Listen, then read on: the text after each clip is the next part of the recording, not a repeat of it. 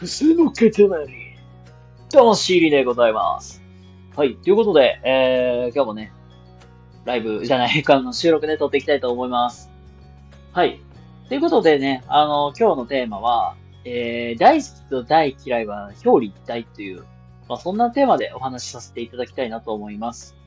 はい。ということで、えー、今日もね、やっていきます。はい。ということでね、話していきますけどもね、皆さんもね、人生ね、一度や二度はね、あると思うんですよ。この人好きやな、この人嫌いやなって。まあ、大好きと大嫌いっていう、まあ、そういうことって経験してきてると思いますが、まあ、あのね、別に好きな人って、まあ、ついつい目で追いたくなるし、追ってみたくなるし、なんか関わりたくなりますよね。これ、まあ、普通になんか異性とかの方がわかりやすいと思うんですけども、多分好きな人とかやったらさ、目で追っかけたりとかさ、関わろうと、まあ、すると思いますが、大嫌いな人ってさ、別に、なんか見なきゃいいじゃん。で、別に関心持たなくていいよね。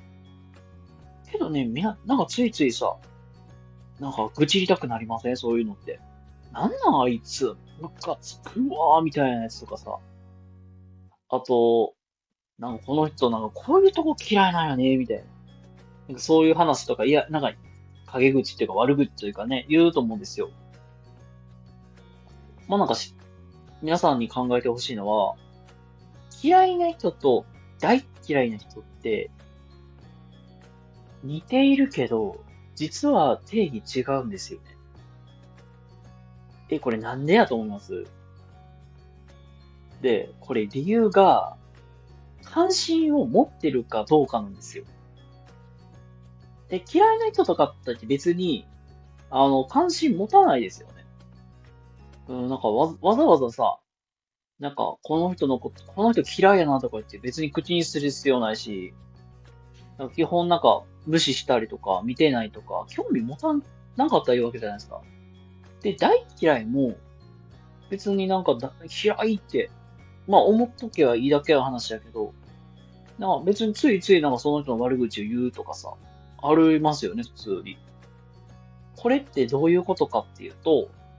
まあみ、皆さんね、気持ちとか感情っていうものがあると思うんですよ、心って。で、好きな人も、まあ大嫌いな人も実は意外とそういう感情にすごい左右されてて、だからついついなんか興味があるからこそ見ちゃうんですよ。面白いですよね、ほんまに。で、まあこれ、まあ今日の話にも繋がってくるんですけども、大、好き、大好きと大嫌いって実は表裏一体って話なんですけども、これは本当まさにそうで、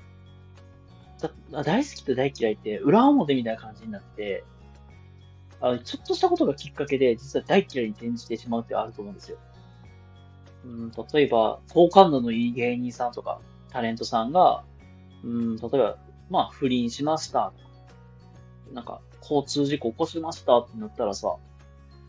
で、そうなるとさ、うわ、この人、なん、なんかすごい良かったのに、みたいな感じで嫌いになっちゃいますよね。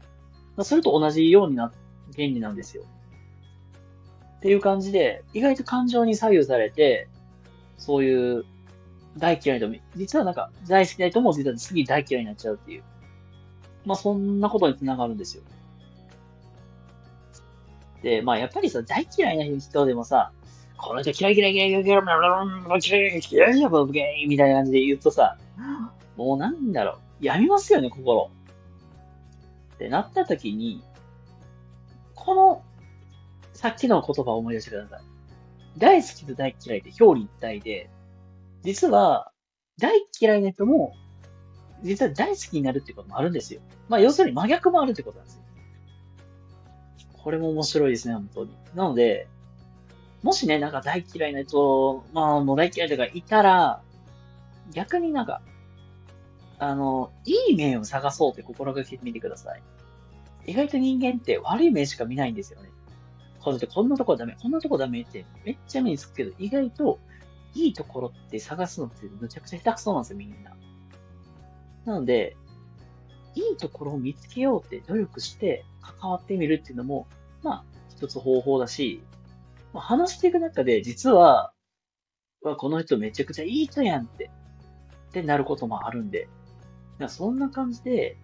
なんか人と関わっていくのも一番いいのかなって思います。はい、ということで、えっ、ー、と、今日の話いかがだったでしょうか？ちょっとね、すみません、長くなってしまいましたが、今日は、えー、大好きと大嫌いは表裏一体というテーマで今日はお話しさせてもらいました。ということで、え、皆様、今日も明日も素敵な一日をお過ごしください。それではまた次回の動画でお会いしましょう。またね、バイバーイ。